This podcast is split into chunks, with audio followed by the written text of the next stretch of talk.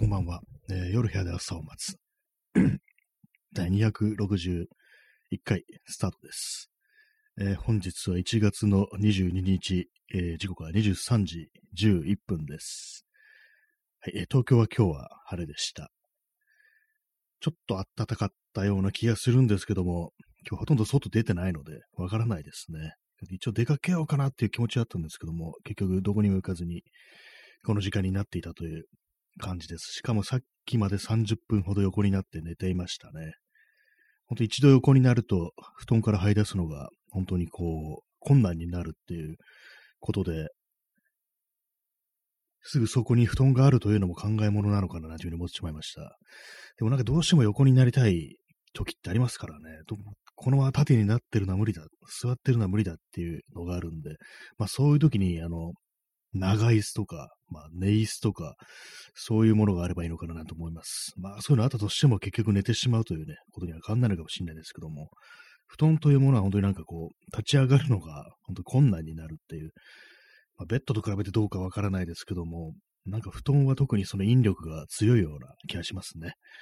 はい。そんなわけで本日も、えー生放送やっていきたいと思います。えーハートありがとうございます。えー今日のタイトル、冬の稲妻って何だって感じですけども、別に意味はないです。ふとね、思いついたというか、これはあの、昔の歌ですね。昔の歌、あの、アリスというね、バンド、えー谷村新司と堀内、えー隆夫だったかな。の、まあ、もう一人いたかもしれないですけども、まあ、三人組だったような気もするんですけども、名前が思い出せません。まあ、そのね、なんか、バンドがあって、で、ヒット曲に冬の稲妻というものがあると。で、そのサビのに入るところに、あの、You are Rolling Thunder っていうふうにね、なんかこう、フレーズがあるんですけども、それがあのヨーロレンサンダーって聞こえるっていうか、まあ、別に英語なんで聞こえるというか何もないんですけども、なんかそんなことをね、あの、昔聞いたラジオで、あの、なんか安西はじめという人が、なんかヨーロレンサンダーとかなんか言ってたような気がしたなと思って、冬の稲妻というタイトルにしたわけですけども、まあ、要は何の意味もないというね、感じです。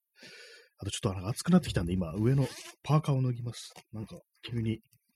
今エアコンついてるんですけども、このパーカー暖かいんですけど、すごい静電気が発生するんですよね。静電、もう本当になんか脱ぐとパチパチっていうぐらいのレベルで、ちょっと乾燥してるから、本当にあれですね。えー、ホットココア飲みます。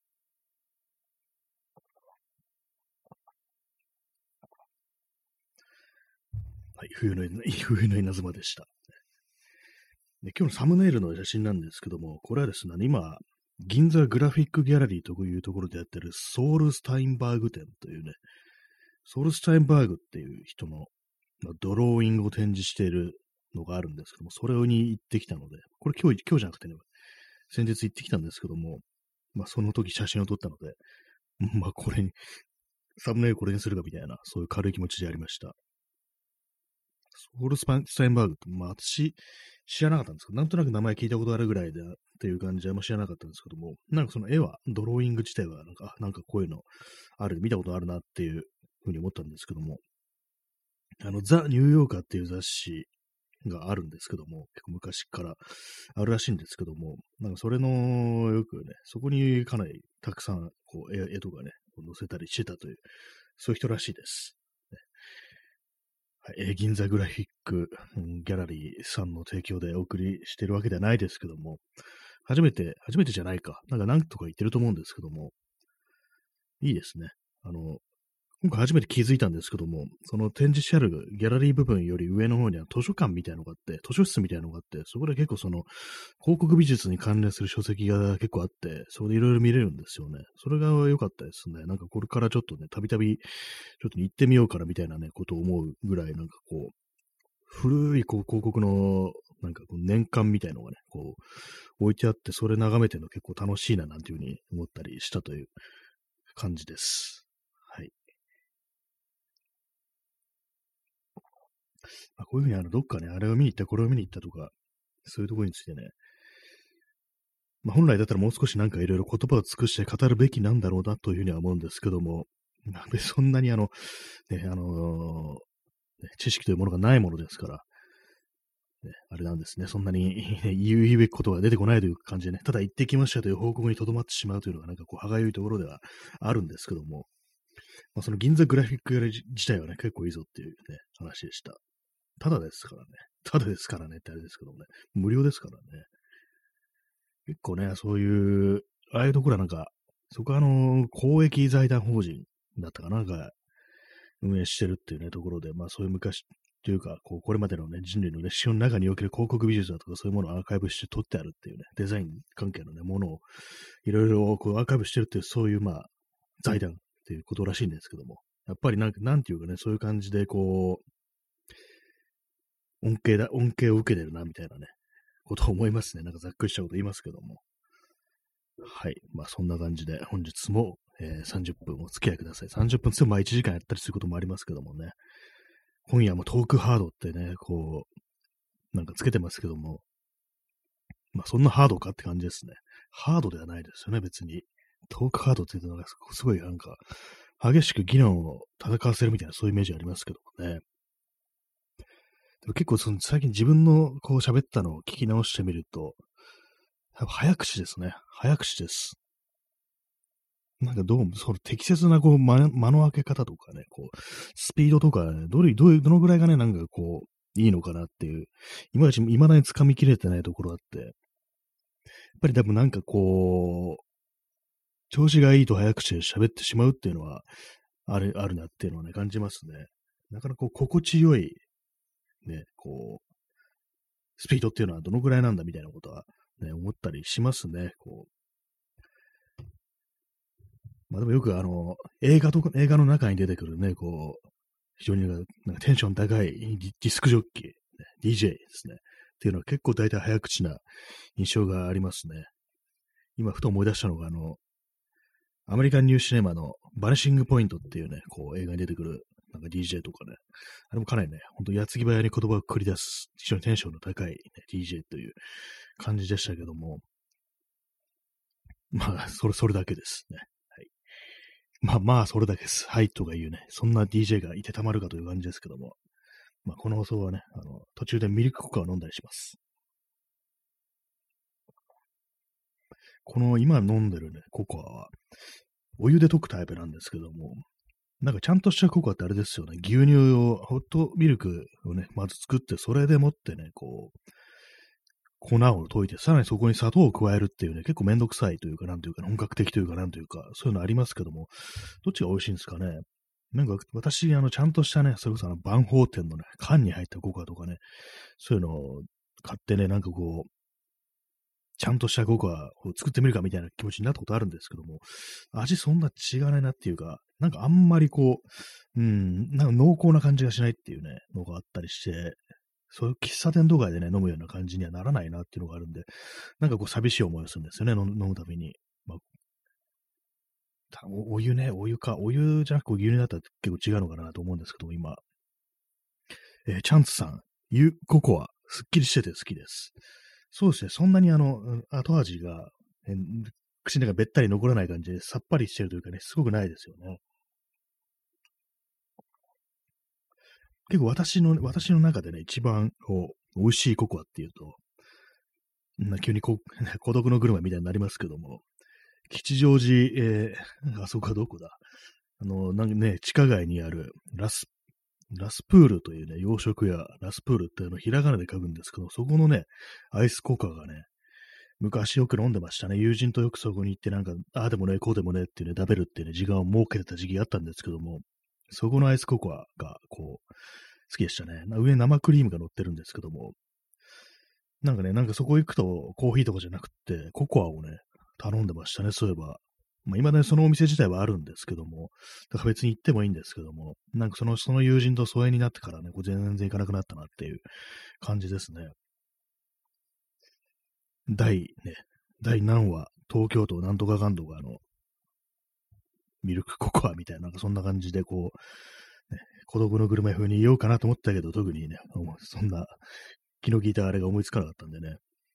あれですけど、まあなんかそう、喫茶店の、喫茶店でか、まあそこは洋食屋さんか。そういうところのなんかココアって、まあなんかすごくなんかね、こう、甘みというか、なんというかね、非常になんかしっかりしてるっていうのを感じるんですよね。なんかこう、自分で作るココアって、まあ何かね、こう、水っぽいというかね、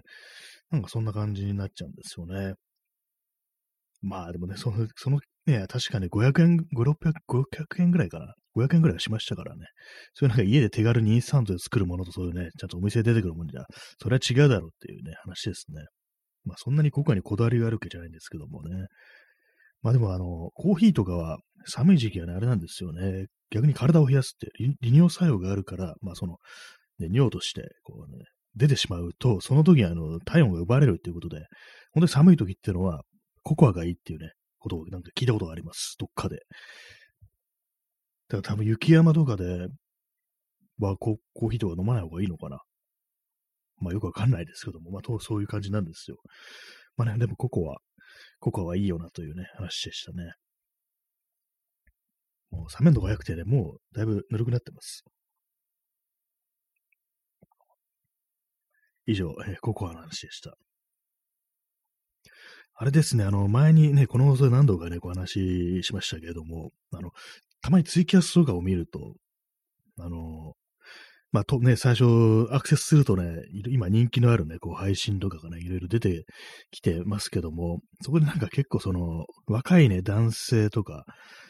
がなんかね、こう、結構あの、性的な内容をね、つぶやくっていうね、そういう感じのね、なんか放送が割にあって結構人気を博してるっていうね、で、そのなんかサムネイルとかが、あの、イラストですね。もう二次元のね、こう、男性のね、こうキャラクターというものを大々的にフィーチャーされてるって感じでね、それこそね、絵師さんとかにね、こう提供してもらってね、こう、イケてるメンズのね、顔を描いてもらってね、それをなんかこう、アバター的に使ってるっていうね、人が、まあ、いるんですけども、なんかああいうの見ると、本当になんかすごいなと思いますね。なんか結構その欲望っていうなんか感じがなんかすごいなと思って、結構あれがなんかやっぱ受けてるんだなーっていうね、結構ね、思っちゃったりしますね。たまにアクセスするとね。えー、P さん、ココアをコーヒーで溶く。ああ、結構ちょっと甘みのあるココアみたいな。結構どうなんですかね私はそれやったことないんですけども、ココア、ココアの、ココアの香りがちょっとね、残ったコーヒーっていう感じで、ね、いけますかね。割となんか色が似てるから、なんか結構コーヒーって、なんか合わせたくなりますよね。なんかこう、チョコレート的なものと、なんか合うんじゃないかなみたいな、そういうのがあったりして。でも結構お店とかでね、なんかこう、そのチョコレート風味のとかありますけども、あの、いろいろね、スタバとか結構ありますけども、ああいうの自分で作るの大変そうですよね。ああいうのね、なんか甘系、甘系のね、なんかやつ、かなりね、こう、作るのどうやってどうやってやってんだろうみたいなこと思いますね。割になんか、こう、手間がかかるのかなと思うんですけども、まあ、あの辺、あの手のお店私あんまり行かないんでね、ちゃんとね、こう、飲んではね、よくわかんないですけどもね。えー、ワントゥーさん、こんばんは。タイトル、アリスですかね。お話済みでしたらごご容赦を。あ、そうですまさ、まさしくアリスですね。アリスの話をしてました。冬の稲妻、ヨーロレン・サンダーということでね。そんな話をしてたんですけども、まあ、特にあのアリスの話をするということでなくて、たまたまなんかね、今日タイトルもつけなきゃなと思って、それでこう、考えたら急にあの、冬の稲妻っていう言葉が降ってきて、まあ、よし、ヨーロレンサンダーだっていうふうにね、思って、タイトルをつけたというね、感じなんですけども、まあ別にその谷村新司とか、堀内孝雄について語るという放送ではなく、ね、普通にやってる感じですね。なんかココアの話をしてるっていうね、今、そんな感じでございます。い、えー、本日もね、あれですね、そういえば、あのー、昔聞いたんですけども、谷村新司もなんか昔ラジオ番組やってて、なんか大変人気があったみたいな話を聞いたことがあります。なんでそれを知ったかというと、昔ね、買ったその漫画、あの、こちら葛飾区亀有公園前出場の、になんか、端末だったかな、なんか、そう有名人とかでいろいろ寄稿してるんですけども、そこになんかね、なんか、あったような気がするんですよね、そういうような記述が。谷村新司が書いてたのかな？としたら、谷村新司か堀内孝雄が、なんかそれでね、非常になんかその、谷村新司のラジオ面白いみたいなね、のことが書いてあったようなね、記憶があるんですよ、漫画の本編とかにも。確かなんか、セイヤングとかいうね、タイトルだったらしいんですけども、まあ探したらなんか言ってたらね、YouTube とか音源あんのかなと思って、今ふと思ったんで、後でちょっと検索してみようかなと思います。なんか昔のラジオってちょっと変なね、感じっていうか、妙になんかザックバランな、ね、アットホームな感じっていうのがあったりして面白いですよね。電話とかね、かけるんですもんね、聞いてる人に。あれなんか今だったらね、なんか、今もやってるとは思うんですけども、なかなかね、なんか臨場感あるというかね、面白いですよね。電話する文化があったっていうね。まあ、今、今でもあるんでしょうけどもね。そんな感じで本日もね、谷村新司がお送りしております、セイヤングですけどもね、皆様いかがお過ごしでしょうかというところなんですけども、まあ、さっき言ったそのツイキャスをね、こう見ると、なんかその手のなんかね、なんかイケてるボイス略してイケボっていうね、感じで、なんかちょっとね、その、S っ気のある内容をなんかね、こう、喋り続けるっていうね、そういう法則がどうもあるということが分かったんですけども、どうもね、あの、この間他のね、方のね、放送、ラジオ放送、ポッドキャスト聞いてたら、どうも、ラジオトークにもそういうものがあるぞっていうようなことをね、言ってる方がいて、で、それがなんかちょっと嫌っていうね、こう話をされてたんですけども、ラジオトークもかっていう感じですね。たまになんかね、こう、他の人の放送とか見ると、確かにその、サムネっていうかね、その、番組のね、タイトル画像とかね、それ系のなんか感じのね、こう、イラストになってるっていうね、のがありますからね、ここにここもかって感じですね。やっぱなんか、需要があるんですね。なんかそういうのってなんかね、こう、なんかい い声のね、こう、男性が、こう、なんか性的なことを多分、た多分ね、つぶやいてるんでしょう。はっきり聞いたことないんですけどさ、ラジオトークの方は。なんかすごいね、すごいですよね。なんかこう、今日ちょっとなんかね、いきなり始めていきなりそれの、そういう感じのね、モノマネみたいな感じで言ってみようと思ったんですけども、ちょっとね、恥ずかしくてできませんでしたね。あとさっきまで寝てたっていうのもありますけどもね。まあな、んかね、すごいですよね、本当に。でもなんかたまにそうツイキャスとか見るとね、これはなんだって感じで、たまにね、そうクリックして聞いてしまう時があるっていうね、もうちょっとね、あのー、1分ぐらいしか聞いてらんないですね。ちょっと、これはちょっとなっていう感じでもうすぐにね、閉じるんですけども、なんか偉い、偉いことになってんなみたいなね、ところありますからね。結構なんかその今インターネットってのね、なんかそういう感じでお客、客をね、引こうとする、客を引くって変な例えですけども、ね、なんか人を呼ぶ時のね、なんかそういう、釣るためのなんかそういうのが、非常になんか露骨になってるっていうのがあったりして、やなんかね、結構、ためびっくりするんですけども、私、あの、その、DIY 関係のね、ことを YouTube とかでね、検索するときあるんですけども、そうすると結構サムネイルにね、あの、性的ななんか感じのね、こう、なんかすごい妙に薄着でね、すごいなんか、DIY してるね、なんか女の人とかが、そうチャンネルとかあって、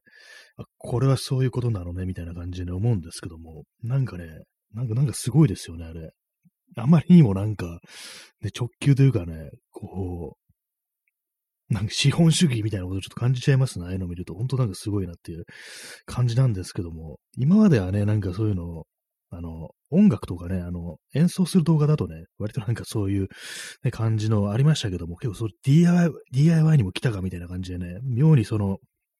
地面、地面というかね、こう床に近いところでなんかこう丸のとことかね、なんかそういうなんか、ちょっと作業してるのを、上からちょっとね、カメラがね、覗き込むような感じのね、あれで、で、まあなんかその、やってる人が妙に薄着であるっていうね、季節関係なく妙に薄着であるみたいなね、なんかそういうのあるんで、そうか、DIY もっていうね、なんか感じになりましたね。行き着くところっていうね、なんか、その、さっきのね、そのイケボもそうですけども、なんか行き着くところっていう感じがあって、なんか、見てると非常になんかちょっとね、怖くなりますね。どうなんでしょうか？私もなんか誰かにね、こう、その、番組の、あの、サムネイルって感じでね、こう、ね、絵を描いてもらってね、なんか急に性的なものを、ことをね、語り出すなんていう風にやったら受ける、受けるかなっていうようなもんですけども、いや、思わないですけども、なんかやって、やったらどうなるんだろうみたいなことをね、ちょっとね、考えちゃいますね。やりたくないですけどもね。まあ、よくわかんない話しますけども、今こう話してたらなんか急になんかこう、膝の裏が痒くなってきて今書いてるところです。また乾燥しますね、ほんとなんか。うん。この間あのなんか水、水分の摂取量が全然足りなかったってことで話したんですけども、で、まあ今ね、あの、1日に2リットルは人間でもら水分必要だ、飲んだ方がいいっていうね、話をね、聞いたなんて話しましたけども、で、まあ飲もうとしてるんですけども、難しいですね、これ、本当に。2リットルはね、かなりきついです、本当に。昔はね、1リットルのね、ナルゲンボトルという、ね、こうプラス、樹脂製のプラスチック製のボトルがあって、これ1リットル入るんで、まずね、こう、1リットル組んであるんですけど、今。今どのくらい今日の1日で飲めてるかというと、450ミリリットルしか飲めてないですね。あとね、今ほんとなんか、1.5リットルぐらいね、水飲まなきゃいけないっていうね、感じになるんですけども、なかなかね、本当厳しいですね、本当に。な、なんでだろうと思うんですけども、体が水分を求めてないのかなと思うんですけどもね、本当になんか乾いてるんであればね、こう飲めるはずなんですけども、まあ、でも2リットルって言うしな、2リットル、ね、まあ全然足りないから、まあ飲まなきゃって感じなんですけども、でも結局ね、あの、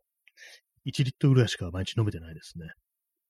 という今、今飲みます。ちょっと水を。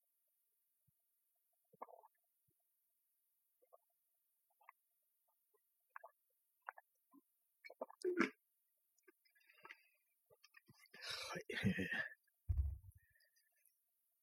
100ml の水を飲みました。なんだなんだこの音って感じですね。だいぶおかしな感じしますしますけどもね。あの ASMR とか言ってるあのなんか、咀嚼音とかをなんか聞かせる放送ありますよね。割となんか謎なんですけども、あれなんか面白いのかなっていうか、かなりあの、くちゃくちゃやってる音をなんか聞くっていうね、結構不思議な文化だと思うんですけども、あれ。まあ、それの水場みたいな感じでね、ひたすら水をごくごく飲んでるっていうね、音だけを聞かせる放送もひょっとしたらあるんじゃないかなっていうね、ことをふと思いました。はい、えーね、こう、21分30 9秒お送りお送りしてきたところで話すことがなくなってまいりました。やっぱりこう、外に出てないとね、こう、話すことがない。そして何かにね、こう、あれなんですよ。何かに腹を立ててないと、なんかね、あんま盛り上がらないっていうのありますよね。結構その怒りってものがね、割となんか、まあ、コンテンツってあれですけども、話の種になるなっていうのはあるんですけども、最近なんか何にも起こってない感じというか、もう元気がないんで、なんかね、あんまそういう話もないんですよね。なんかこう、いろいろね、インターネットとかツイッターとか見てて、なんか、いろんなも、なんか、話題とかありますけども、最近あんま読む気があんまないっていうか、結構込み入った話とかだと結構ついていく記録がなくって、何かが起きてるんだな、みたいな、これぐらいのね、感想しかね、なんか今持てなくなってますね。なんか追いかけるという記録が、ちょっとなくなってきてるという感じですね。まあいろいろ難しいですからね、なんかこう、登場人物とかがね、なんか多かったりとか、過去の事例とかなんかこういろいろ複雑に絡み合ってると、これってなんかどういう、みんな何の話をしているのだろうかみたいなことを結構思ったりしてて、なんかついていけないくなってるところは割とありますね。はい。まあそんな感じなんですけども、結構またま、なんかこう今日もね、虚無っぽい一日を過ごしてしまってるんですけども、ね、皆様いかがでしたでしょうか？最近ね、あれなんですよ。なんか今日とかね、あの感染者数が1万人超えたということで、やっぱそういうことあると、なんか、外出ようかなと思っても、出ない理由になるっていうか、まあ、別にその人のいないところとかね、行けばいいんですけども、まあでもこういう状態だからね、一切出ないで過ごしてもいいじゃん、的な感じで思っちゃうんですけども、やっぱりでもどこも行かないとね、ほんとなんか、厳しい気持ちになってくるっていうかね、なんか、なんか損、損した気持ちっていうになるんですよね。かといってね、まあなんかこう、こういう時にね、繁華街とかそんな、まあ行く気しないなっていうのもあるし、まあ当然のことお店とかね、入る飲食店とかまあ行かないんですけども、なんかね、どこも行く気がしないっていう感じでね、なんかほんとどっかね、広い川につながるどこでもドアみたいなのがあればね、まあ、行ってると思うんですけども、玉川とか荒川とか、こう、隅田川とかね、そういうとこになんか、ドア開けたらバタンと行け行ければね、いいんですけども、やっぱね、こう、それなりのね、距離を移動しなければならないってなるとめんどくさいな、みたいなことを思っちゃいますね。昔こう移動がめんどくさいってことはまあ思ったことなかったんですけども、結構最近なんかその移動めんどくさいみたいなね、気持ちが出てきてしまったんですよね。前はね、もう移動大好きでした、本当に。なんかどこでもね、なんか行っちゃうみたいな感じでね、こう、結構その音楽を聴きながら歩くっていうのがね、割と好きだったんで、それをね、よくやってたんですけども、よくね、新しいね、なんか CD だとかね、まあその音源だとかね、まあそういうものを手に入れたら、それを聞くために、まあ外に出るっていうね、それこそなんか iPod とかね、そういうのにリピングしたやつを入れて、それを聞きながら歩くっていうのをね、結構まあ楽しくやっていたなんていうね、こともあったんですけども、今もう全然そういうことしないですね。音楽も聴かなくなっちゃったし、ね、もう音源を買わないですからね、CD とか買わないですからね。CD ってまだ買ってる人いるんですかね？って、まあ、いると思いますけども、あんまりね、もう聞かなくなりましたよね。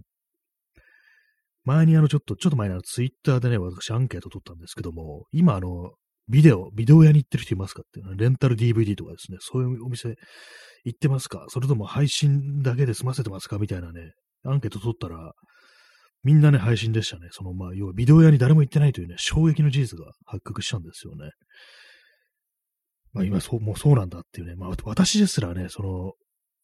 借りてないですからね、割とそのレンタル派であったね、私ですらね、今全然そのレンタル DVD とかね、もう借りてないですからね、本当に。まあ、でもなんかほんまあ、配信とかにね、こう映ってきて、品揃えってものがやっぱこう、その店舗で悪くなってきたってのもありますからね。なんか行ってもね、見たいものがないとか、借りたいものがない、あれ見ようと思っても、あそこに行ってもこう、ないっていうね、感じになっちゃうんですよね。前までは、あの、新宿にツタヤがあったんですけども、ツタヤはね、かなりね、こう、品揃えが良くって、結構マニアックな映画とか、VHS とかもね、結構豊富に揃えてあったんですけども、そのね、店舗がなくなったんですよね。まあ、それによってなんか本当に本格的にこう、レンタルというものがね、なんか、意味をなさなくなったっていうね、感じのありますからね。今本当なんかその、それこそツタヤとかゲオとか行くと、まあ、ヨードラとかですよね。まあそういうのがずらっと並んでるんですけども、これで配信でね、こう見てたらね、別に普通に全部ね、こう、定額で見れるっていう感じですからね。これ一本一本借りんのかいっていうね、まあ、いくらね、100円とかそういうあれでもね、そういうこと思っちゃうんですよね。なんかこう、一つのね、なんか、一つの時代が終わったというね、感じがして、少し寂しいか、ありますね。えー、ワントゥーさん、YouTube のサブスクに入ったら全然賄えてしまい、CD 買わなくなりました。あ、YouTube も結構そんな感じなんですね。なんか私、その YouTube のサブスクはあんまこう、ね、調べてなかったんですけども、結構充実してるんですね、じゃあ。Spotify とか Apple Music にあんまこう、引きを取らない感じなんですね。確かにね、なんか本当、サブスク変えると、あれですよね、CD がなんか今ちょっと微妙になりつつあるっていうね、私 CD プレイヤー今持ってないですからね。今パソコンのそうドライブしかね、光学ドライブしかないですからね、本当に。結構もう CD 類、CD 類はみんな全部クローゼットにしまってありますね、本当に。リッピングはして、こうハードディスクに入れてあるんですけども、全然あれですね。音楽聴くの、本当なんかね、ネット越しっていう感じで、今私聴くのね、ほんと Spotify とか、ですからね、ほんとリッピングした音源すら聞いてないっていうね。あと、それこそあの YouTube で聞くみたいなね。YouTube も結構いろいろ上がってますからね。なんかそんな感じなんですよね、ほんと。えココア飲みます。もう完全に冷め切ったココアですね。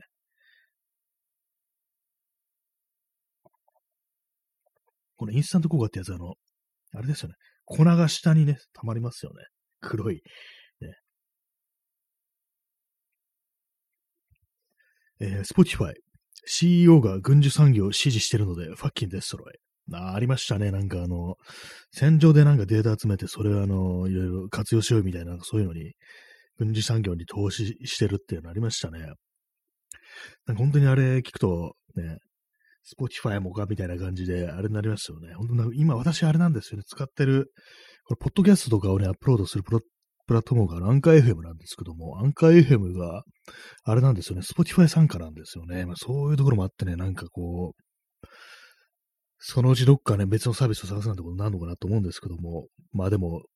あれなんですよね、ほんと無限にね、無限にって言ったらあれですけども、結構無尽蔵にこうアップロードさせてくれるプラットフォームがね、あんまこうないっていうね、そのアンカー FM 以外にもう一つ二つぐらいしかないんですけどね、他全部あの、有料とかなんか制限がある感じなんでね、なんか非常に厳しいところであるななんていうふうに思ったりしてますね。えー、29分のところですけども、今日はあの、もう少し延長します。ね、5分程度、えー、あれを、あれをってなんだ。休憩をいただいたところでね、また再開したいと思います。30分ってね、なんか結構、あ、もう終わりみたいな感じで、結構割となんかこう、慌てちゃいますね。急になんか29分とかになってたりして、あ、もうあと少ししかないみたいな感じにね、ふっとね、思ってびっくりするんですけども。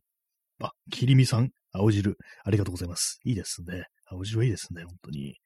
きりみさんお初ですかね？よろしくお願いします。結構私、あの、あんまこう、人の名前を覚えてることでそれほど自信がないので、もしもね、前もお越しいただいたのであれば、ちょっと失礼になってしまいますけどもね、ちょっとよろしくお願いしますということで、青汁、ありがとうございます。皆さん結構面白い名前ですよね。なんか、あの、切り身っていうね、なんか、感じでね、いろいろ考えるなって思うんですけども。まあ、そんな感じで5分休憩いただいて、また再開したいと思います。では、第1部、完。はい、えー、第2部始めていきたいと思います。しかし、話題がこうないということに今気づいてしまいましたけども、この5分のね、インターバルの間に何かこう話すことはないかなといろいろ考えてね、こう、なんかこう、いろいろネットサーフィンとかしてました。5分だろうって感じですけども、何もないですね。話題がないというね、ことに非常に気がついてしまったんですけどもね、何なんですかね、この話題の多さというのは。本当になんかこう、結構その、ラジオって、結構、その朝の番組とかね、なんかそういうやつってあの、すごくね、毎日毎日やって、しかもすごく長寿番組ってあるの結構あると思うんですけども、ああいうのよく毎日毎日ね、喋れるなと思いますね。まあ、とはいっても、ああいうのはあのニュースを読み上げてるとかね、いろいろこう、番組にね、構成作家とかそういうのがいたりして、いろいろまあ作られてるってのあるんですけども、こっちも完全にこう、一人でね、なんかこう、行き当たりばったりって喋ってるっていう感じなんで、こう、どうしてもね、こう話題というものが枯渇して、しがちであるというのが、あるのでね、なんかこれはね、本当になんかこう、すぐ何かね、カードでね、シャッフルして、ね、お題が出てくるみたいなね、なんかそんな仕組みが必要じゃないかみたいなことをね、ふとね、思ってしまいましたという、まあそんな感じですね。まあ特に、そういう機能もね、ついてないんですけどもね、この生放送には。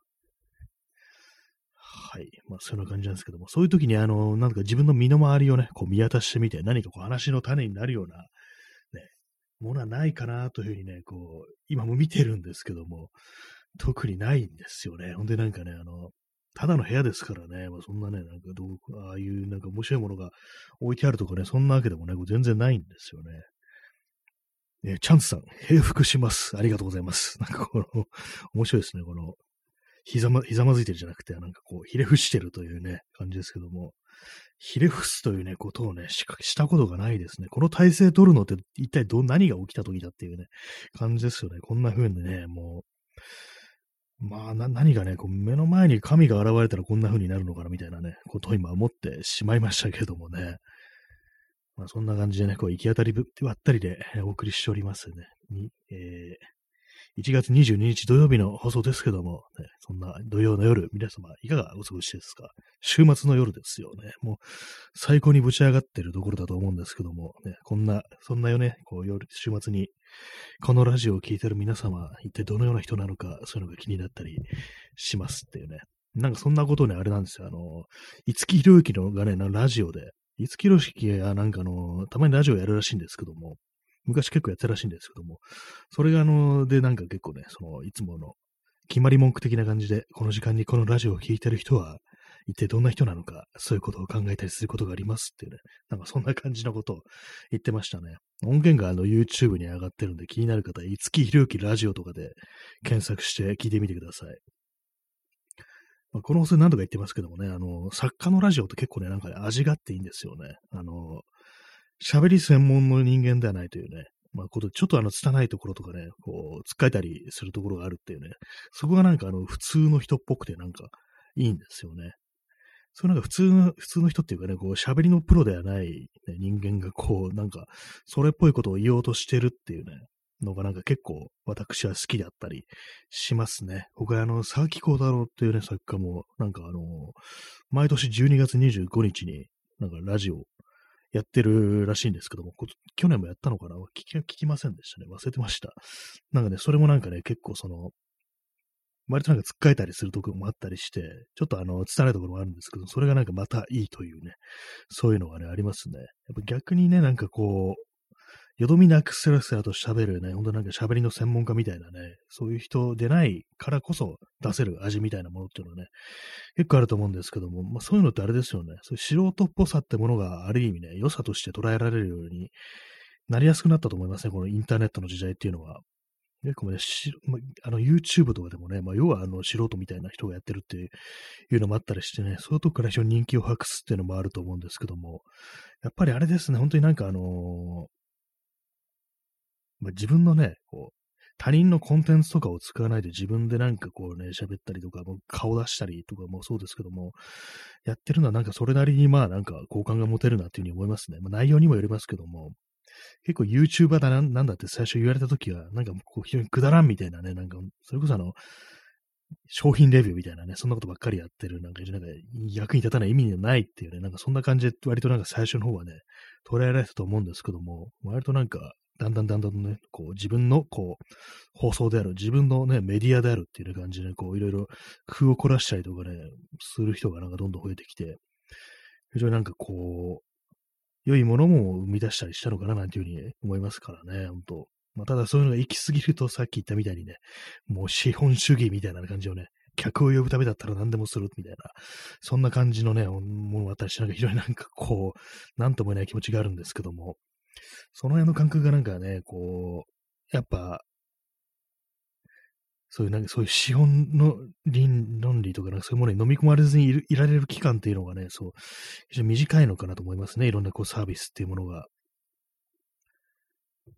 はい。まあそんな感じでね、私もまあね、次の回からは本当なんか誰かにイラストを描いてもらってね、こう、いやらしいことをね、なんか耳元でつぶやくような放送をね、こう、お送りしていこうかなと思ってるんですけども。はい。ね、そうなんですよ。こういうことをね、言い始めて、ね、こう、話題がないという話なんですけども、周りをね、こう部屋の中見渡してみても特に話題になるものは、ない。ないですね。はい。脇にあの、コーラのペットボトルが置いてあります。あの、白状しますけど、私はコーラのペットボトルを買ってしまいました。コカ・コーラです、しかも。コカ・コーラですからね、ほんと。東京オリンピックのスポンサーやないけっていうね、なんか感じですけども、結構あの、炭酸飲料って、私、あの、たまにね、なんかあの、デカビタみたいな、非常になんか、こういったらあれですけど、頭の悪そうなやつをね、定期的に飲みたくなるんですよね。デカビタとかね、デカビタどころじゃない、あの、サンガリアとかから出てるね、なんかよくわかんない。デカビタのパチモンみたいな感じっていうね、なんかロイヤルゼリー入ってますとかね、ビタミン入ってますみたいなね、なんかちょっとあの栄養もあるよみたいな感じのアピールしてる。変な飲み物ってものがね、なんか結構好きでね、たまに飲みたくなるんですけども、たまにというか定期的になんか飲,、みたくなるんですけども、皆様いかがですか？私前にね、あのフリーダム X とかいうね、なんか本当にこう、た名前ももうね、あれですからね、そういうやつをがなんか売っててね、大体でもああいうの同じなんです、味が。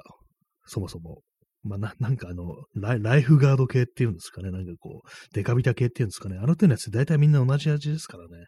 でも大体なんかあのね、こう、パッケージとかが妙にね、なんかこう、派手というか、なんか蛍光色だったりするっていうね。なんかああいうの見るとね、ほんとバカみたいに盛り上がってね、買ってしまうっていうのがありますからね。そのフリーダム X っていうのもなんかね、こう蛍光、黒、黒地になんかね、蛍光グリーンでなんか、X って書いてあるみたいな、X じゃない、X ジャパンかって感じですけども、それでね、なんかそこの感じがなんか非常に盛り上がるっていうか、アメリカンな感じするってね、まあ日本なんですけども、なんかそういう、ああいうものを見るとなんかね、無条件になんかこう盛り上がるっていうね、パッケージの派手さってね、結構惹かれるっていうやつがそう、食べ物とかにありますね。他のものだとあんまないんですけども、ね。まあそんな感じでね、こうあるんですけども、ね、飲み物ね、炭酸飲料、ね、冬でもね、なんかその手のやつは飲み飲みた飲みたくなりますからね、本当に。え水を飲みます。ココア飲み干したので。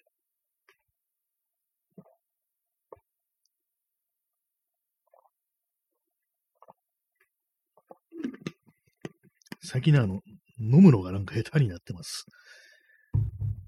みんな液体とかね、水をね、飲み込もうとする、なんか空気もね、一緒に飲んでしまうみたいなのがあるんですけども、何なんですかね、老化ですかね。老化、まあ老化だろうって感じなんですけども、なんかね、こう一気にね、ごくごくいけることが少なくなりましたね。よっぽど喉乾いてないとね、ほんとなんか、ガブガブいくってのができなくってね、もう冬なんかそんな喉乾いてないんですから、たまになんか吹き出しそうになるとかありますね。水だぞって感じですからね、ほんと。まあそう考えるとあれですね、あの、ふと思い出しましたけども、酒もなんかほんとだいぶ飲まなくなったなっていう感じもう全然飲んでないんで、最後にね、こう酒飲んだのいつだろうっていう感じも思い出せないぐらいですね。今年入ってから飲んでないですね。たまになんかね、こう、スーパーとかね、なんかそういうとこ立ち寄って、なんか、買って帰ろっかなみたいなふうに思う時もあるんですけども、やっぱこう一人で飲むのってね、全然、ね、虚しいというか、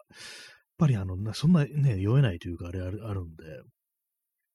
まあ面白くないんですよね。まあでもそういうね、私でもね、なんか一回だけなんかその一人で飲んでね、なんか楽しいというか、割となんか決まれた時があって、それはですね、確かあの、ボトルに入ったジンですね。ボトルに入ったジン。ありますよね。あの、ギルビーとかかな、あの、銘柄は。それのね、買ってきて、それはあの、マウンテンデューで割るんですよ。マウンテンデューってあんま売ってないぞってね、感じですけども、まあ、それはあの、なんとか探してください。マウンテンデューとね、ジンは結構合いますよ、あれは。まあ、柑橘系だ、どっちも柑橘系っぽいからかな。ジン、ジンもなんか柑橘系っぽいですよね。なんかよくわかんないですけど、何から作られてるかわかんないですけども、合うんですよ、あれが。それを飲みながら、あの、音楽をかける。えー、そ何をかけるかというと、ロバート・フリップ。これあの、キング・クリムソンというね、プログレバンドのね、ギタリストの人ですけども、そのロバート・フリップのフリッパートロニックスっていうね、シリーズがあって、まあこれなんかあの、ギターになんか深いエコーとかね、なんかそういうものをかけて、すごく音を伸ばして、それをなんか重ねてね、なんか、ミュージックランドスケープとか、そんなね、なんかちょっと音の風景みたいな、なんかそんなようなね、なんかコンセプトみたいなのがあったと思うんですけども、そういうアルバムがね、一連のアルバムがあって、それをかけながら、あの、天体写真を見るっていうね、そういうことをね、なんとなくやった時があって、その時なんか妙にね、気分が良かったっていうか、すごい合う合うんですよね、その、すべてが。その酒とね、そのロバート・フリップのね、こう、音楽と、その天体写真とか、なんか、なんとかセウンとかそういうものをなんか眺めてたんですけども、なんかそれやってたらなんか妙にね、決まったような感じになってきてね、決まったような感じ、なんか麻薬かよって感じですけども、なんかね、すごく良かったんですよね。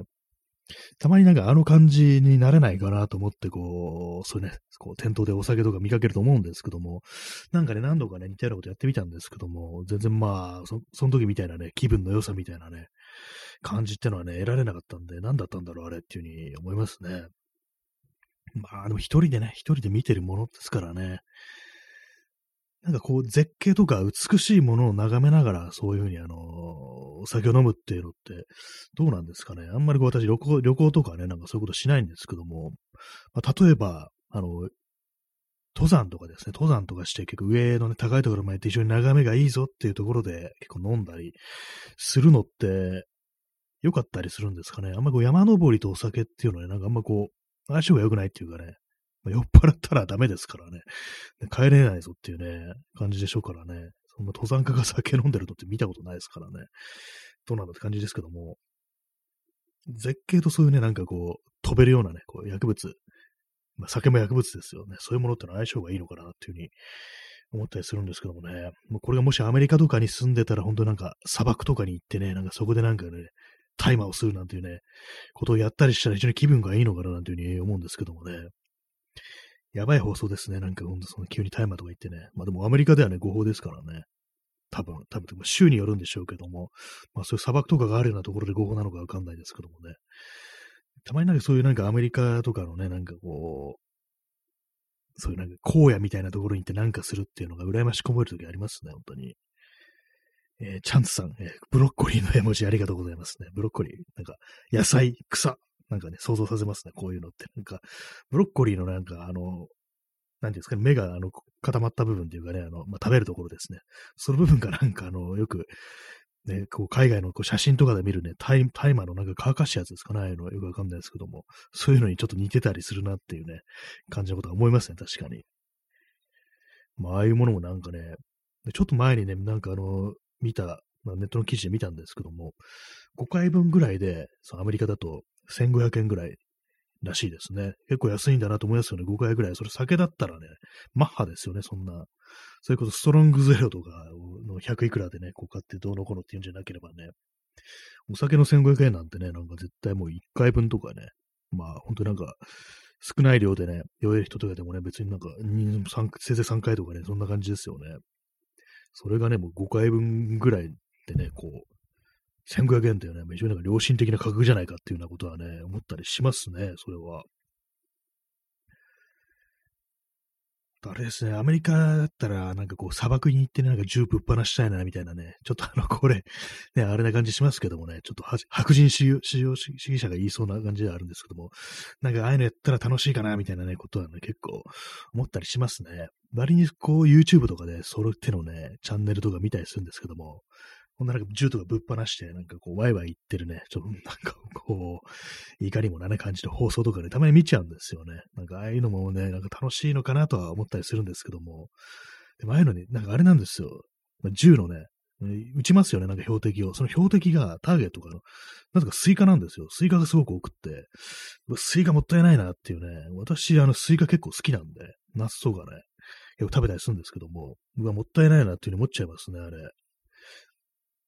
結構その食べ物を粗末にするってことでね、これがあの日本国内のチャンネルだったらね、もう炎上もいいとこだぜっていうようなことはまあ思ったりするんですけどもね。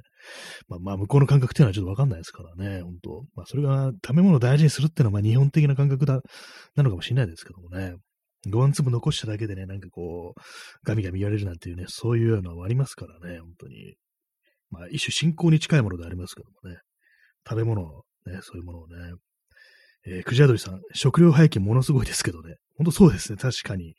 そういうね、食料が廃棄されてるのに、こう目の前でね、なんか一緒に食べてる人が、こう、お茶碗とかにね、ご飯粒がちょっと残ってるだけで、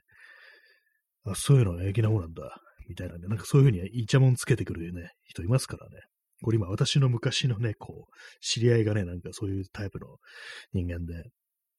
まあそこまでじゃない、そこまであの、土葬を聞かせたわけじゃないですけども、なんかそう、何人かご飯食べてる時に、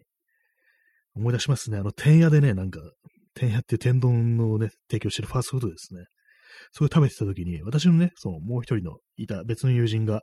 そのお茶碗というかね、その丼にご飯粒が残ってたのを見て、あそういうの、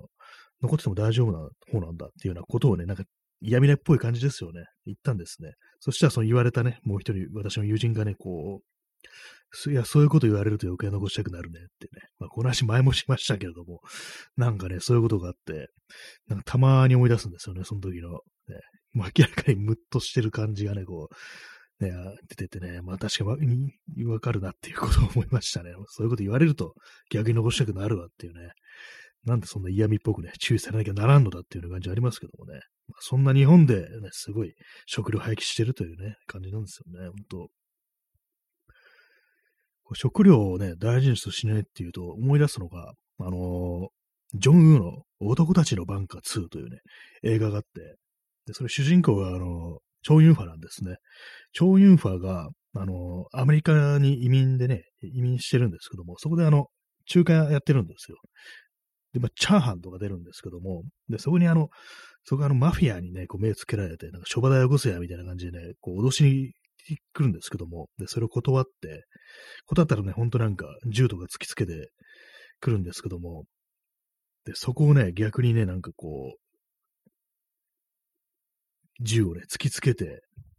で、その、そのマフィアがね、その、出したチャーハンをね、床にぶちまけるんですよ。こんな、こんなもんね。いらんわ、みたいな感じでバーンとぶちまけるんですけども、それを見てね、その超員派が激怒して、米に謝れってね、米は俺たちにとってね、こう、親も同然なんだって言ってね、その拾ったね、チャーハンをね、銃突きつけて食わせるというね、そんなシーンがありますね。なんかそれも急に思い出しましたね。こう。なんかその日シーンのね、チャーハンがね、妙にうまそうなんですよね、私見ると。なんかその、男たちのバンカー2、ね、まあアクション映画ですけども、ね、本当に、銃をぶっ放しまくるね、アクション映画なんですけども、なんか妙にね、食べ物がね、なんか美味しそうっていうのがあってね、他のシーンでもね、その、超乳法がね、なんかご飯とかね、作るシーンがあるんですけども、なんかチキンソテーとかね、作るシーンがあるんですけども、妙にうまそうなんですよね、それが。なんかたまに思い出したりしますね、あれ。えお兄さん、梅干し、ありがとうございます。ね、ちょうどいい食べ物の足の時にね、食べ物が飛んでくると非常に嬉しいですね。梅干しっていうね、非常にシンプルな、もう、見ただけでこう、口の中にこう、唾液がね、こう、分泌されるような、そんな感じでございますけどもね、ありがとうございます。えー、クジャドリさん、男たちの番下で最初にマークが食べてた屋台の食い物、気になります。ありましたね、あれ。私もね、なんかあの、最初見た時ね、それ気になりましたね。これ、男たちの番下に一作目ですね、あの、マークっていうのはね、その超乳波、まあ、なんですけども、あの、一作目と二作目でね、両方とも超ユンファが主演なんですけども、設定的にはあの、双子っていう感じでね、別人ではあるんですけども、その一作目の主人公がマークという名前でね、最初に食べてた屋台の食い物。なんかね、私もね、あの、結構前に見たんでよく覚えてないんですけども、なんか焼きそばっぽいようななんか、やつでしたっけ？なんか結構ね、私もなんか妙にうまそうに見えるなっていう、ね、感じでなんか気になってたんですよね。結構ね、香港映画とか、台湾映画ってなんか食べ物が妙にうまそうに見えるっていう結構あったりしますね。な、なんなんですかね、あれ。台湾映画だと、なんかあの、丼に、なんか本当になんかあの、あれですね、ご飯みたいのが、丼飯みたいのがあったりして、それをね、なんかバクバク食ってるってシーンがね、結構あるんですけども、なんかだいぶ前にいたあの、ホーシャウシェンのフンクイの少年っていうね、映画で、主人公の男の子がね、家に帰ってきてね、なんか、で、お母さんがね、なんだ、お昼ご飯用意してあるよっていう風に言われて、なんか、丼飯食うっていうシーンがあるんですけども、なんかね、ガツガツ食ってるんですけども、なんかそれすごい美味しそうに見えて、なんかずっと気になってて、まず検索したことあったんですよね。そしたらね、あの、どうやらルーローハンらしいっていうね、あの、豚肉ですね。豚肉をね、ご飯にかけた丼、丼飯っていうね、そういうものがあるらしく、なんかね、それからあの、ルーローハン、台湾イコールルーローハンみたいなね、台湾の映画の飯イコールルーローハンみたいなことをね、こう、すり込まれたというね、そんな感じですね。えー、クジャドゥさん、トックみたいに見えましたね。香港ですが。あ、そういう感じ、なんかね、小麦粉系のなんかやつですかね。あ、最初のシーンはあれか。私、あれかもしれないですね。あの、駐車、地下の駐車場でなんかあの、なんか弁当みたいな食べてるシーンとちょっと混同してるかもしれないです。トック。ちょっと後でね、あの、YouTube で映像ないか確認してみます。なんかね、妙にね、美味しいんですよね。香港のトックってなんかあるのかなまあ、全然私、香港とか行ったことないですけどもね。本当になんかあの、アジア圏の映画っていうのは飯がうまそうに見えるっていうのはね、本当ありますね。あれです、あの、韓国映画もね、なんか美味しそうですよね。あの、結構普通のご飯なんでしょうけども、なんか、ご飯とキムチみたいなね、なんかああいうものをなんかバクバク食べてるとなんか、うまそうだな、これみたいなね、こと結構思ったりして。なんかね、アメリカ映画とかではね、そんな感じたりしないんですけどもね、なんか妙にうまそうに見えるっていうのはありますね。アジア圏の映画っていうのは。その男たちのバンカーのね、一作目、あの駐車場でね、なんかあの、その主人公のね、チョウユンファが、な弁当的な何かをね、食べてる。弁当というかね、なんか、チャーハンっぽいものを食べてるね、シーンもあるんですけども、それもなんか妙に気になるなっていうふうに思ったりして、なんかね、屋台飯みたいなものがね、なんか妙にうまそうに見えるんですよね、そのアジア圏の映画っていうのは。香港とか多分まあ屋台がほとんどなのかなと思うんですけども、屋台で食べるね、お昼ご飯は屋台っていうような感じの人が、そこで持ち帰るとかって人がいるかもしれないですけどもね。まあアメリカ、アメリカ映画でね、今なんか思い出したのが、あの、スタンドバイミーで、あの、最初の方でね、食卓のシーンがあって、確かね、主人公の男の子、ゴーディですね、がなんかね、確かお父さんかお母さんかね、に、あの、ポテト取ってっていうシーンがあるような気がします。で、多分ね、そこ、ボールみたいのに、そのマッシュポテトですかね、ああいうのが入ってるシーンがあったと思うんですけども、あれもなんかね、おすごい、アメリカはなんかこんな風にポテトへね、こう、山盛りなんだ、みたいな、なんかそんなことをね、感じたような記憶があります。ひょっとしたらあの違う映画かもしれないですけども、なんかアメリカのね、アメリカ映画のなんかその食卓っていうのは大体ね、こう、シリアルかマッシュポテトがあるっていうね、そんな感じなんですけども、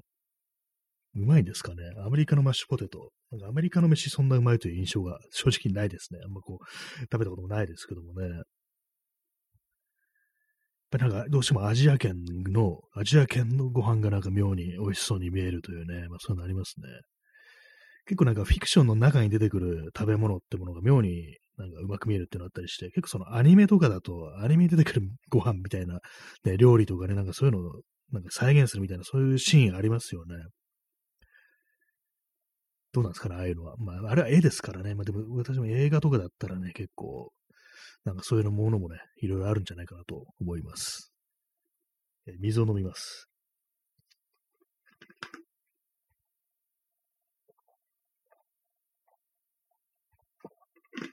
これですね、あの、喋りながらだと結構水が進みますね。水が進むってなんでって感じですけども。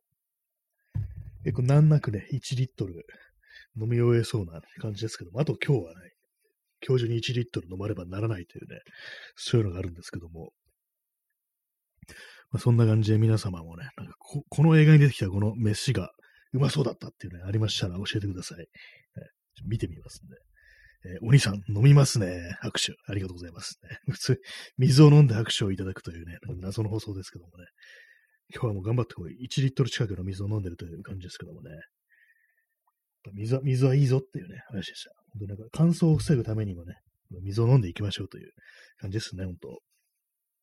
えー、クジラドリさん、ブレブレードランナーの二つで十分な丼、丼、ありましたね。あの、えー、あのな、なんか、なんだって、うどんみたいのを頼んで、それでなんか、エビ、エビ4つって言って、ね、二つで十分ですよ。分かってくださいよ。no, two, four, four とかなんかあの、ハリソン・フォードが言ってるってね。ありましたね。あれもなんか妙に、ね、気になりますね。なんかこう、一体何を食べてたのかっていうね。まあ、会話の流れ的に、あの、うどんではないか、ね、麺、麺ではないかなっていうね、話になってますけども、なんかの映像で、あの、そう、拡大してみると、ご飯の脇に魚みたいなのが2つあるっていうのをね、何かね、何かで、ね、見たことあるんですよね。それこそなんかタンブラーとか流れてきたのかななんかそういうやつがあったんですよね。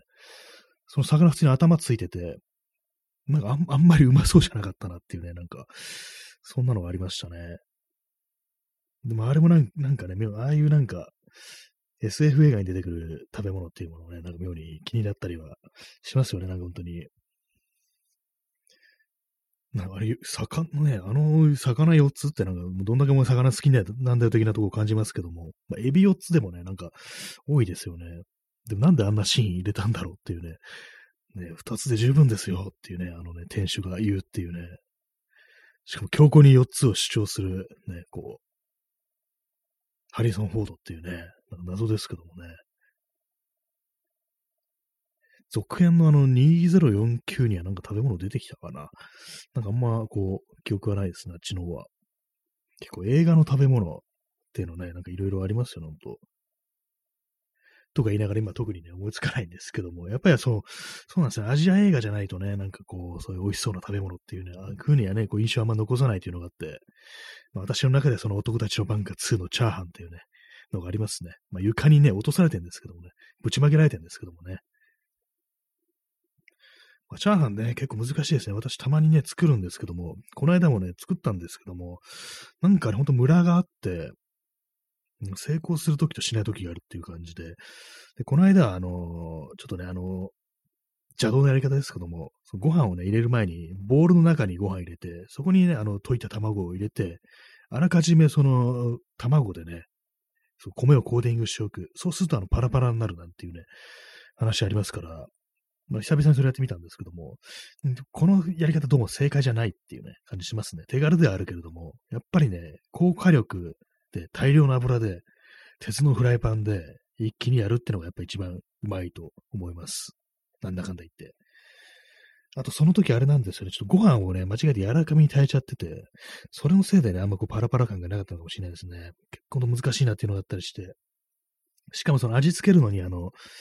確かに味の素のあの、中華味の素ってやつ使ってるんですけども、そのチャーハン作るとき、それがね、ちょっと途中で切らしちゃって、